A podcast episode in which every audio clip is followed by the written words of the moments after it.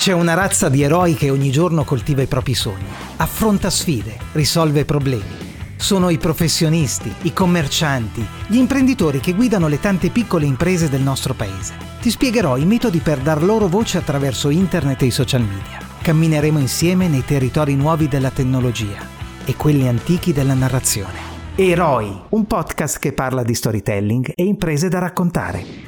Ti porterà via solo pochi minuti questo episodio, ma il contenuto è di quelli che potresti sentire il bisogno di ascoltare più e più volte. Riguarda il raccontarsi online in modo organizzato, costante, strategico e quella sensazione di disagio che prima o poi coglie chiunque lo faccia. Causa del disagio è il giudizio.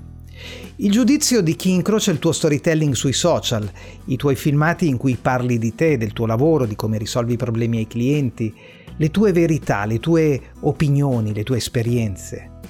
Tu racconti e dentro senti quella vocina che ti dice ma chi ti credi di essere?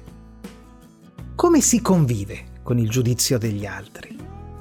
Io sono Fulvio Iudita, mi occupo di marketing digitale e narrazione d'impresa.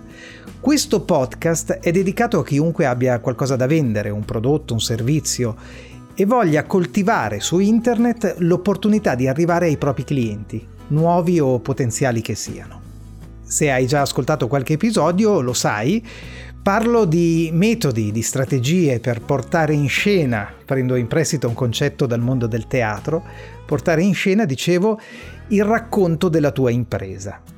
Perché è proprio come a teatro, ci sei tu sul palco, ci sono le tue storie e c'è un pubblico che riesci appena a scorgere perché c'è buio in sala, perché c'è un faro puntato su di te che ti impedisce di vedere bene, di cogliere le reazioni di quel pubblico che vuoi conquistare.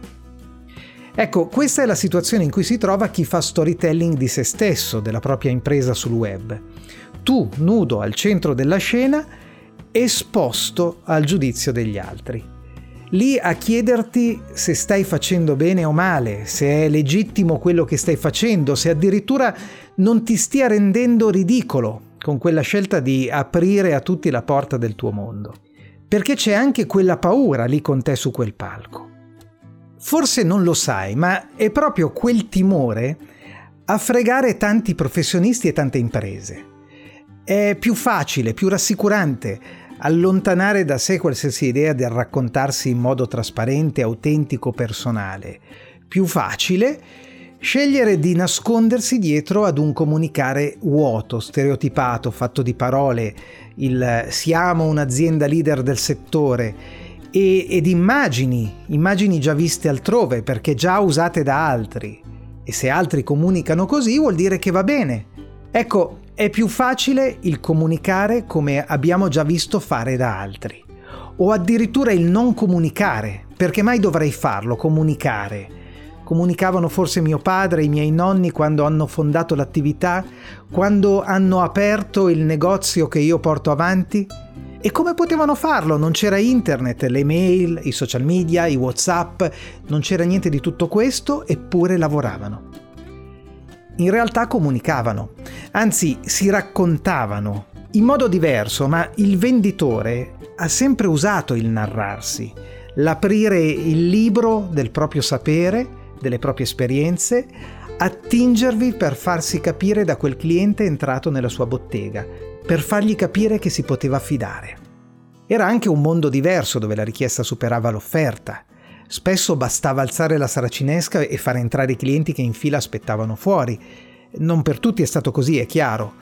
Con questo non voglio dire che non si facesse fatica a gestire un'impresa, tutt'altro. C'era anzi uno spirito di sacrificio che tanti di noi non conosciamo. Ma le incombenze erano altre. Il comunicare bene era secondario. Non c'era la preoccupazione di allargare i confini del proprio mercato. Le piazze erano ampie per tutti. Oggi le piazze sono strette. Nella tua piazza sono arrivati concorrenti che un tempo non avevi. Di alcuni ti viene addirittura complicato pronunciare il nome. Insomma, tante cose sono cambiate e i clienti in numero adeguato a far funzionare la tua attività devi andarteli a cercare. Devi uscire dai tuoi territori, trovarne degli altri. e appena esci dalla tua bolla di comfort, eccola lì, quella paura che ancora non conoscevi, il giudizio degli altri. O almeno non la conoscevi come conseguenza del tuo comunicare sul web. Ne ho parlato in un webinar rivolto ad alcuni piccoli imprenditori della ristorazione. Ti faccio ascoltare ora un passaggio, giusto pochi minuti di registrazione di quell'incontro. Noi viviamo in una società che ha un po' la tendenza a schiacciarci. Se tu alzi un pochettino la testa, c'è qualcuno dall'altra parte che tende a, a fartela abbassare. No? Questa cosa stimola un po' il nostro senso di colpa.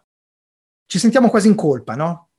Perché sentiamo dentro di noi quella vo- vocina che dice: Ma chi ti credi di essere? Tu che ti metti davanti a una telecamera e racconti quelle cose, ma chi ti credi di essere? La verità è che noi in quel momento, nel momento in cui scattiamo una foto e la condividiamo, nel momento in cui raccontiamo delle cose in maniera molto empatica, raccontiamo noi stessi, senza filtri, raccontiamo come ci sentiamo ai nostri clienti.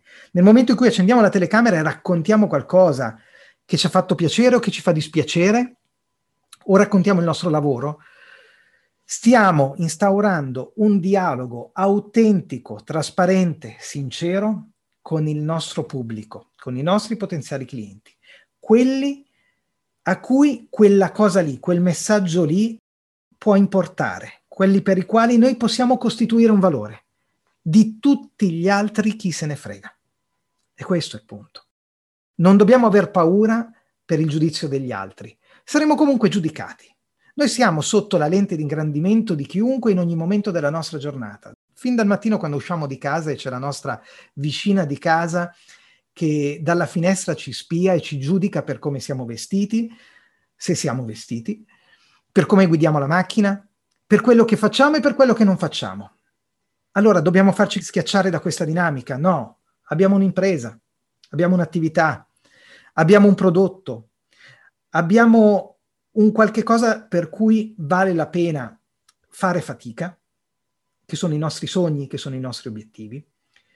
Se non siamo noi a esporci, a correre il rischio del giudizio degli altri, non arriveremo mai a compiere ciò che vogliamo compiere. Questo è il punto. I social media ci mettono in quella dinamica. Eh, ok, affrontiamola. Cerchiamo di superare anche quella paura, così come affrontiamo ogni giorno le sfide che la vita ci mette ci mette davanti. I nostri sogni, i traguardi che vorremmo raggiungere attraverso il nostro lavoro. Come pensiamo di arrivare dove vorremmo arrivare se non superiamo le nostre paure? Ecco, questo è il senso delle parole che hai ascoltato. Prima di salutarci, consentimi di scostarmi giusto di un passo e lasciare lo spazio alla signorina della pubblicità. Tutti parlano di storytelling, ma come si fa in pratica? Storytelling, metodi per professionisti e piccole imprese è il videocorso che guida nella gestione di ogni fase della strategia, dal piano editoriale alla creazione di contenuti per internet e i social media. Quasi 5 ore di video on demand, decine di esempi reali, metodi esclusivi, consigli pratici, questionari, esercitazioni e materiale extra da scaricare, disponibili 24 ore su 24. Questi sono i contenuti del videocorso Storytelling, metodi per professionisti e piccole imprese. Lo trovi su www.videocorso-storytelling.it. Quanto mi piace quando dice storytelling. Così come mi piacerà ritrovarti qui, caro ascoltatore o ascoltatrice, con il prossimo episodio di Eroi, un podcast che parla di storytelling e imprese da raccontare. A presto!